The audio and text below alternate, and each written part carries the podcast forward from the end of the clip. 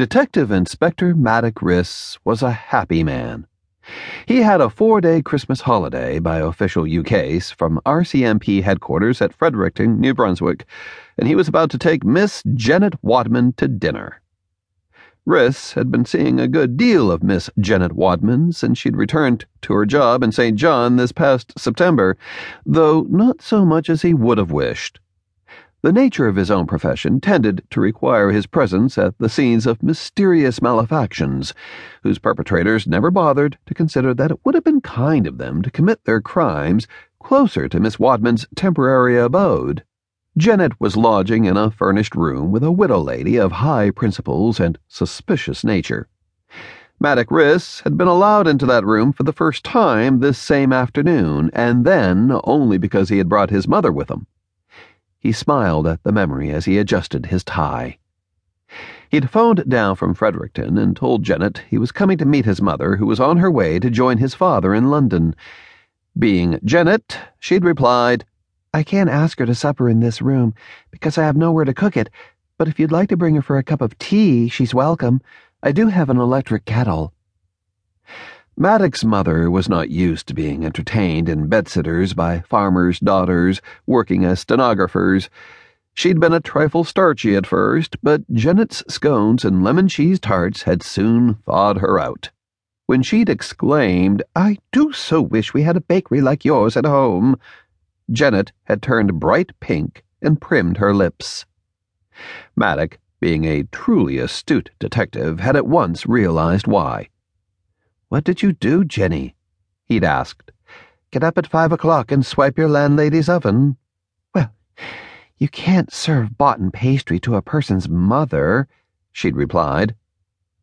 Moments later, Janet had addressed that mother as Mrs. Rhys, and had to be told that Mrs. Rhys was in fact Lady Rhys, wife of Sir Emlyn Rhys, the noted choral director mother of Dafydd Rhys, the famous operatic tenor, and of Gwendolen Rhys, the rising young clarinetist.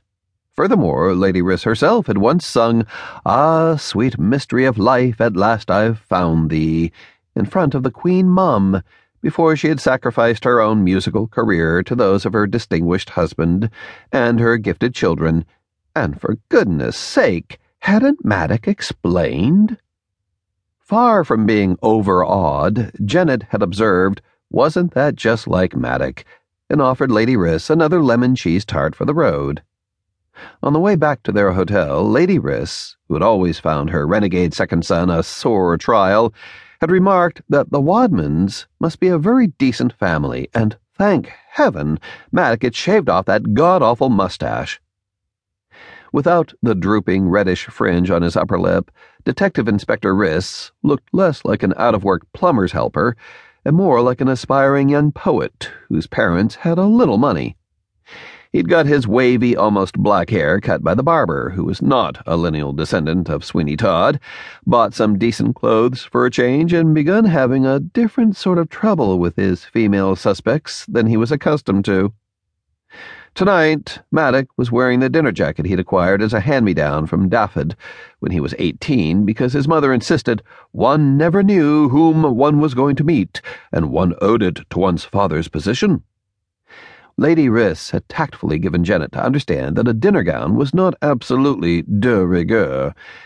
Janet been astonished that anybody could even think she owned a formal gown, much less would wear it out in public unless to a grand installation of the Loyal Order of Owls or some such overwhelmingly solemn event.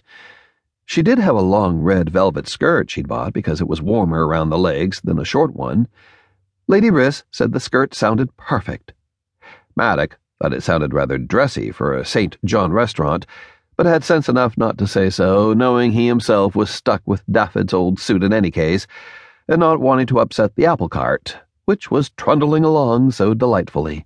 Besides, he wanted to see how Janet looked in red velvet.